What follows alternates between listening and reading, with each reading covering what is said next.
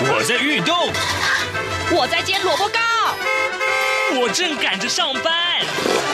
哦，我要赶着去上课啦。这个时候，我们都在听夏志平制作主持的《早安台湾》。早安台湾带给你最热门的时事访谈，最感动的人物专访，最直接的民意表达。对，让我们一起收听《早安台湾》。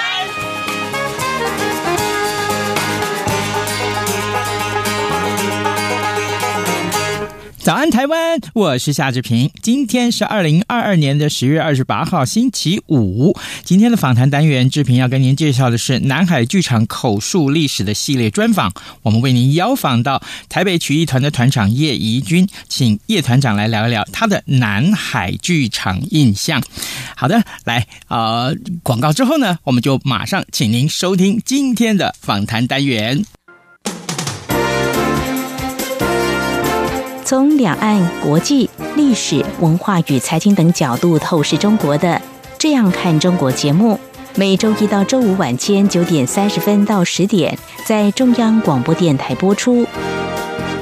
如果您对这样看中国节目有任何收听想法或意见，欢迎寄信到台北市北安路55号，也可以透过电子邮件的方式。节目有两个信箱，2020@rti.org.tw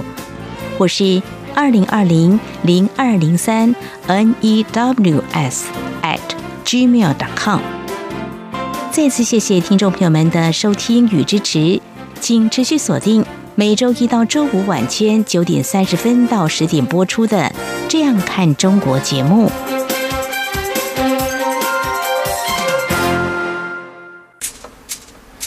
早安，台湾，你正吃着什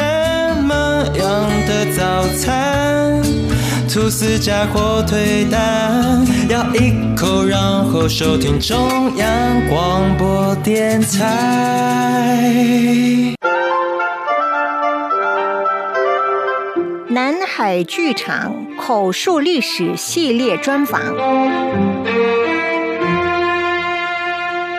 这里是中央广播电台台湾之音，您所收听的节目是早安台湾，我是夏志平。各位听众，欢迎您收听这个月的南海剧场口述历史专访系列。这个月我们要为您邀访台北曲艺团的团长叶宜君。首先我们要请教团长的是，前身是国立艺术教育馆的南海剧场，启用到现在已经超过60年了，而您对这个剧场有着怎么样深刻的回忆呢？我在这个南海剧场，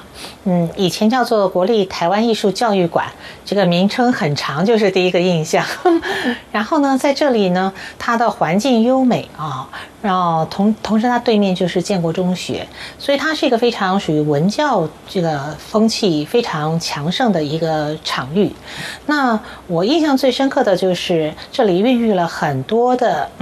年轻人，是对于剧场或者对于表演艺术充满了热爱跟憧憬的，因为他在很久以前就开始举办像这种大专的话剧比赛啊、竞赛，或者是甚至高中的都有哈。那所以呢，我们在当年就是对表演艺术特别有兴趣，还是在读书的时候，就会到这里来去看各个不同学校的这种话剧呈现。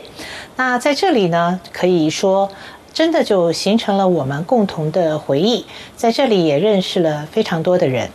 那同样的呢，我也是在这个地方第一次看这个兰陵剧坊的表演。兰陵剧坊可以说是在台湾的戏剧界里面是一个相当具有历史指标性的一个剧团了。那他当年有一个代表作叫做《合珠新配》。那我当年呢还是学生啊，我还记得印象非常深刻，就是我读的是民传，然后我是穿着制服，然后从这个民传的这个山上冲下来，然后坐公车赶到这里，然后去看《合珠新配》，还穿着制服哦。有这么大的一个冲劲跟热情，然后也是第一次呢被带着到后台哈，去认识这一些我们当年的神级人物，比方说像兰姐啊、刘季敏哈、女士，还有像马丁尼啊哈、金世杰啊等等啊这些人。那我就觉得在这个年轻的时代里面啊、南海路这个剧场。对我来讲是非常亲切、非常重要，也是可以说是我成长的养分之一。那后来呢，我自己也走上舞台，那我在这个剧场就有更多的回忆。比方说，我曾经参加一个团契的剧团表演，这是基督教的啊，叫做天意剧团。然后在天意剧团里面呢，是我正式公演话剧里面担任一个小角色，印象也是很深刻，也就在这个剧场。那此外呢，还有一个很特别的经验，就是在这个剧场里面呢，有一个诗人的盛会，叫做诗的声光。这个诗的声光的响宴呢，当初是诗人白林先生啊，他们共同所创办的，还有什么马淑理老师啊等等的。然后我在这里呢讲了一段由诗所组成的相声，现代诗哦。然后这个印象也是让我觉得非常深刻，因为当时背那个诗啊，背得很辛苦。然后，但是在一群的诗人当中，却引起了很好的回响。那这段诗的声光的这一段相声，后来还曾经被人就提起过啊、然后朋友跟我要这个剧本，哎，说你们竟然有这样的创作，很特别。那这个经验也是放在南海剧场，就是把说唱艺术里面的相声，竟然可以跟诗啊，尤其是现代诗结合在一起。所以在南海剧场里面有很多的回忆，当然也包括了在近年啊、我在这个不管是在翰林说唱艺术团，或者是我现在在台北曲艺团，那我们的演出也经常在这举办，所以每到这个地方或每想起这个国立台湾艺术教育馆，就让我觉得充满了回味。还有一个特殊的缘分，就是我自己啊，这个硕士的论文，那个时候想要就是写完之后呢，想要把它出版，一般都是自己找一个出版社，然后就出版了。那可是那个时候我就看到，哎，好像有一个征选是我们艺术教育馆他们所举办的，然后这个举办的这个征文呢，就是论文。或者是这个关于传统艺术方面，如果你有什么样的文章的话，他可以帮你出版。我就把我的这个论文改一改之后，然后就寄过来参选。当时觉得很紧张，是既期待又怕受伤害。结果没有想到，真的征选上了。后来这本书就叫做《说相声》，不过现在已经绝版了。所以在南海路的这个国立台湾艺术教育馆的时代，我确实有很多回味在里面。南海剧场是台北曲艺团最主要的演出据点之一，那么在这里演出的时候，是不是跟观众有许多互动的撞击呢？这是一个很难回答的问题，为什么呢？因为很多的撞击不是言语能够形容的，然后它就存在于那一刻，那一个刹那间。但是我觉得，特别可以提到的啊，这种氛围的特殊性，因为南海剧场本身呢，它是一个不算很大的剧场，非常适合像我们这种说唱艺术啊或者戏曲的演出。那在这个剧场呢，我们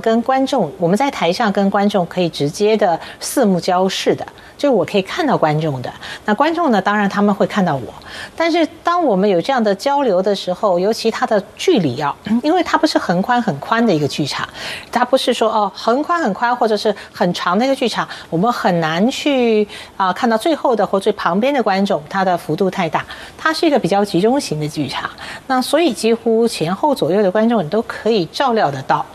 那在这个剧场里面呢，要形成一种氛围啊，就比较对于说唱艺术来讲就比较合适。那我记得呢，我在做这个鬼不语的时候，因为鬼不语里面啊，我们大概用了5段，包括了相声跟评书。那每一段呢都讲到死了一个人，还有快板书都打死一个人，要不然呢就是这个要报仇啊，就是复仇。那它的主要的这个鬼不语的主要的意涵就是说，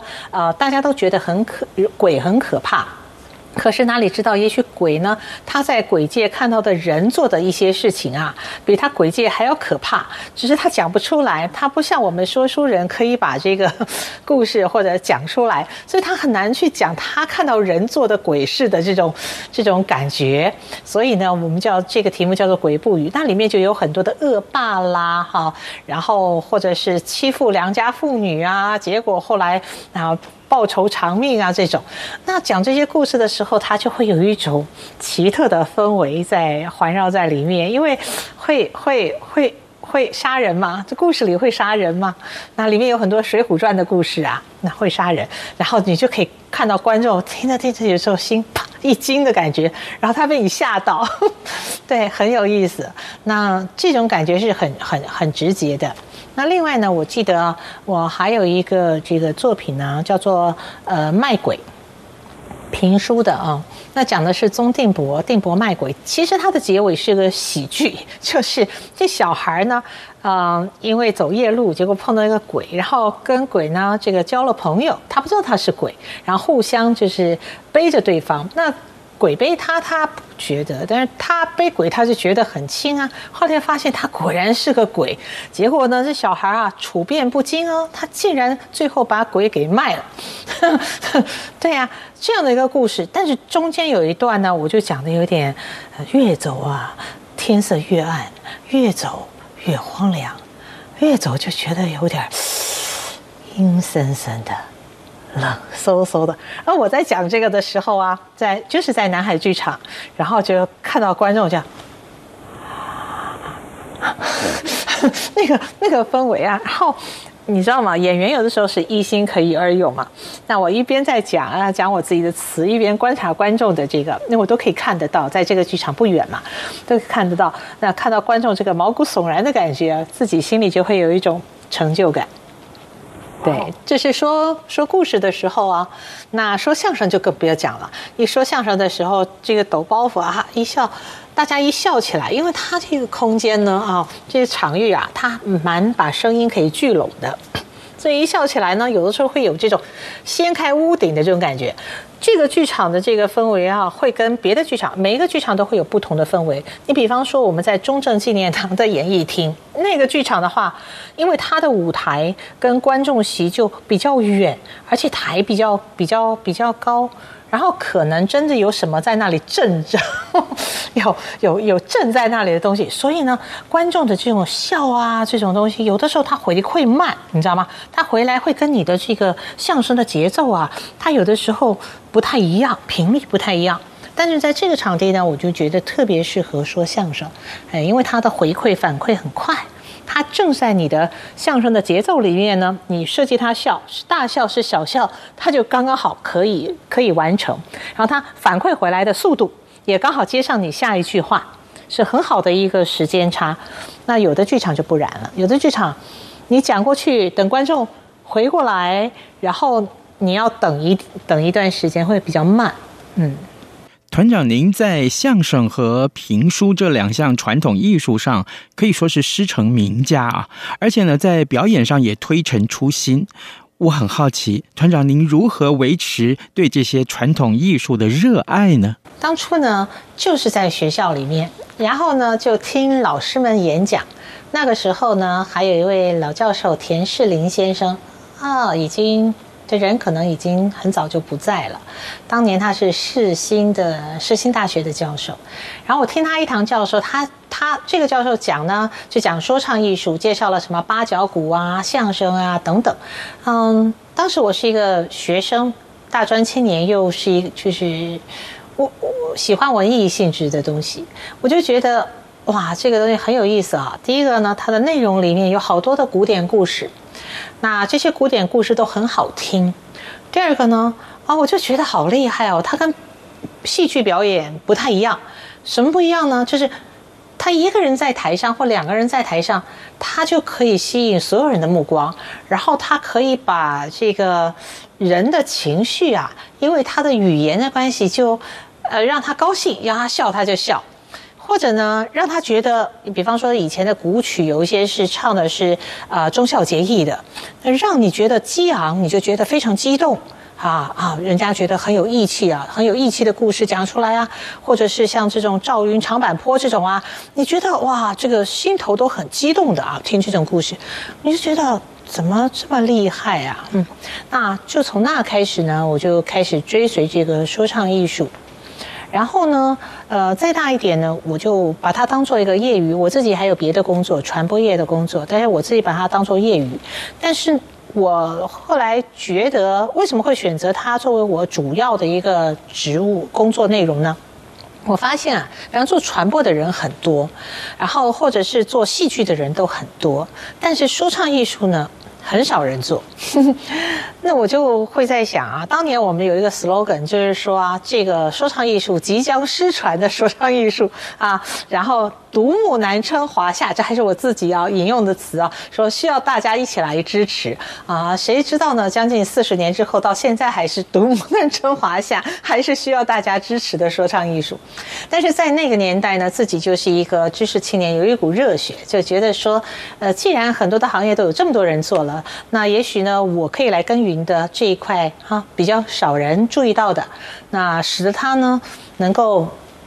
不能说因我而蓬勃吧，就是起码就尽一份心力啊，能够让它传承下去。既然我们都已经不断的在讲说这个是快失传了，你总不能自己在讲快失传了，快失传了，然后自己呢想想看那个工作又不错，比较赚钱，就跑去做那个工作，不管这个了，对不对？那好像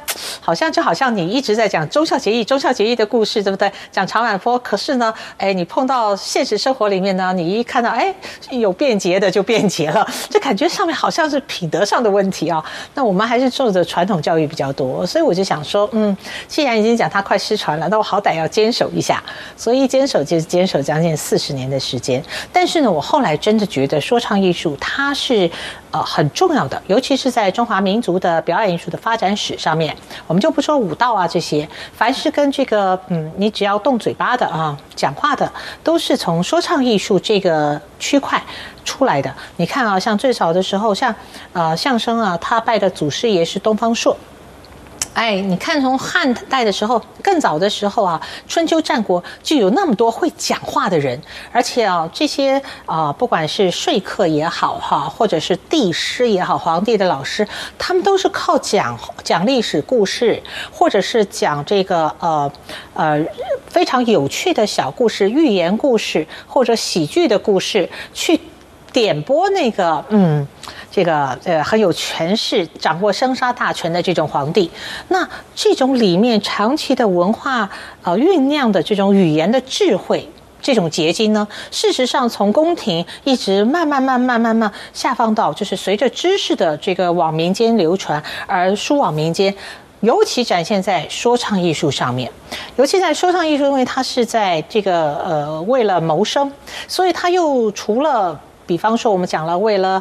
劝谏皇帝啦，或者是讲笑话娱乐皇帝之外，他要娱乐老百姓，还要谋生。在众多的竞争者当中，大家都会讲故事啊，你要讲的如何出类拔萃，让人家不听别人的，只听你的。比方说，你讲《三国演义》的故事，对吧？讲3分，说3分嘛三分天下的《三国演义》的故事。那这么多人都在讲这个历史故事啊，人家为什么要到？你的旁边去听你讲啊，你就得讲的跟别人情节不一样，你得技术跟人家不一样，你要有这个卖弄的这个技术。所以我后来就发现，其实在说唱艺术里面，它已经沉淀了很多口说的技巧在里面，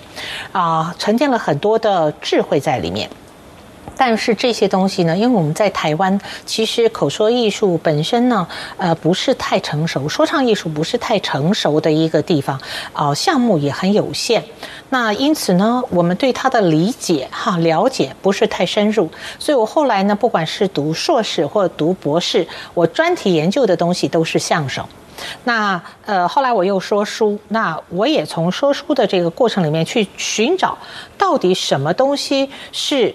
可以拿出来给我们现代放在艺术教育也好，口说艺术教育也好，或者我们专业演员用也好，或者是一般的应用也好。其实我就发现里面有很多的东西，因为它结合了语言，结合了文字，结合了文化，结合了历史。然后结合了语言学。那在我硕士的时候，我也修过一个课，叫做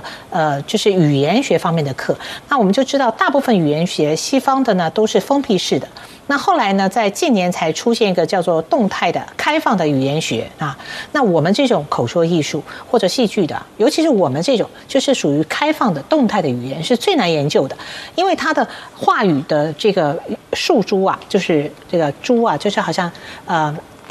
一根树一样，那语言就像一头老一，就是你讲了我讲，我讲了你讲，它会串成好像树枝一样，这样分叉出去啊。它这个分叉是应对不同的观众、不同的对象，它会改变的，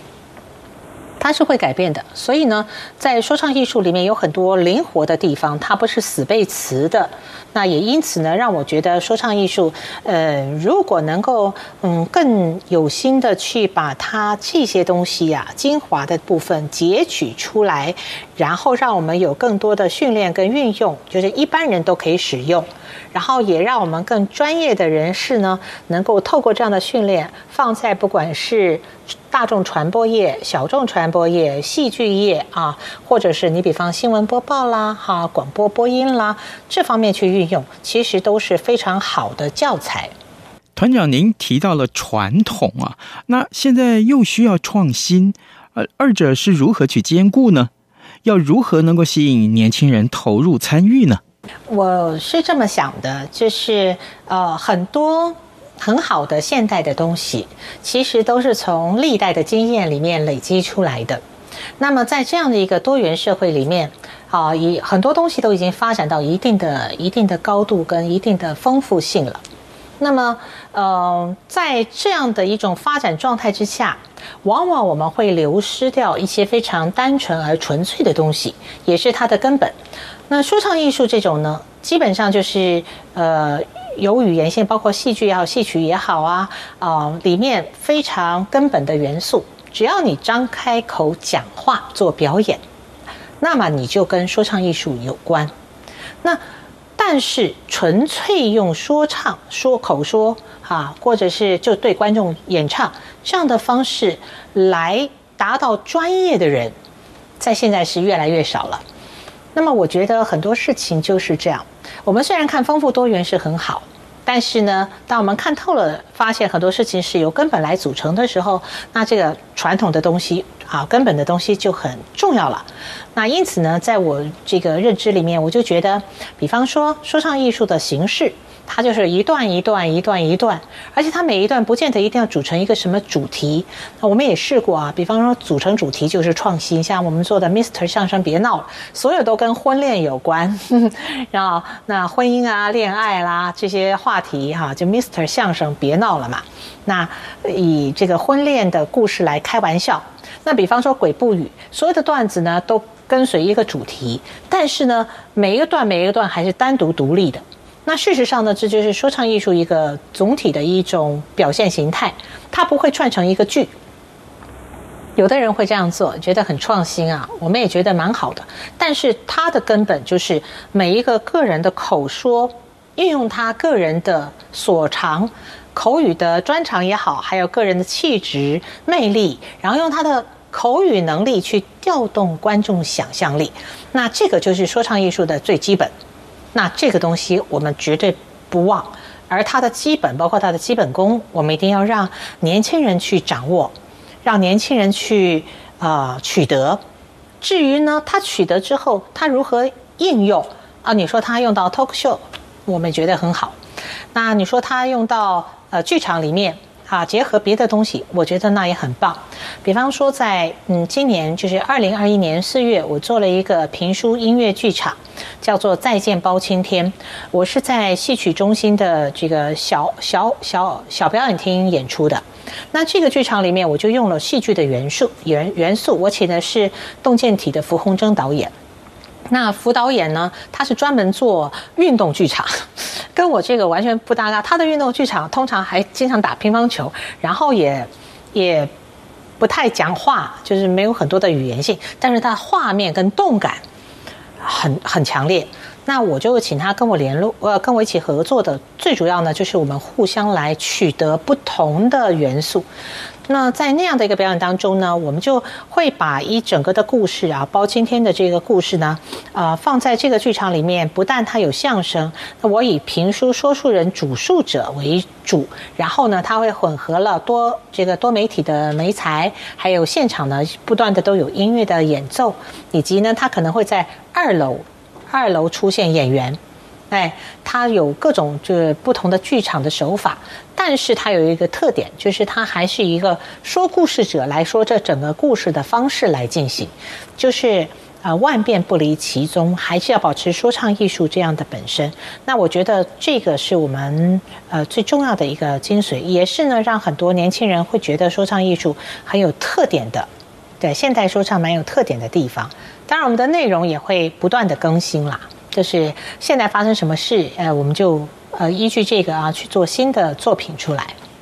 我们聊了创新这么的久，那我们再把创新这件事情放回到南海剧场来，团长您觉得南海剧场要创新，它的挑战是什么呢？其实我们剧团来讲，很喜欢到南海剧场来演出，但是其实它档期也不太容易 booking 到。那南海艺术剧场，我比较期待的是，在众多的剧场里面，它能够比较相对的发挥我们年轻时期所认知的是一个表演艺术摇篮、培育人才的功能。那它的场馆的租金呢，最好是比较低一点，然后它的便民之处，尤其是对于青年演员来讲，或者是实验性的作品来讲。给他们更多的补助或优惠，然后鼓励他们在这里做创作，鼓励新的生命在这里接班啊！我觉得这个是我所期许的部分。因为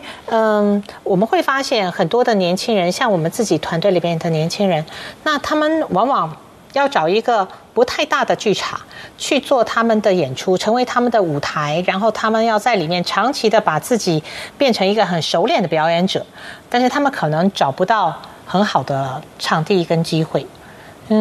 那如果他找到一个不错的，他可能租金就很高。要不然的话，他也许就是找到一个很小50个人左右的这种。那回想起我们年轻的时候，这个南海剧场以前在台湾艺术教育馆时代的功能，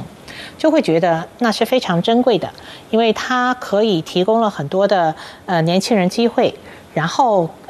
可以提供一些新作品机会，然后它提供了一些补助。我记得我当年就是写案子来这里申请补助。我年轻的时候，正是因为他们给了我补助，所以我觉得有机会或者有希望，那人家让我们做事嘛。那因此呢，我们才会在这个岗位下留下来。如果没有这些的话，其实年轻人要从传统产业里面，像我们这种说唱艺术里面流失，是很容易的一件事情。南海剧场是您的老朋友了，此刻呢，我们要邀请团长对这位老朋友说一句话，您会说什么呢？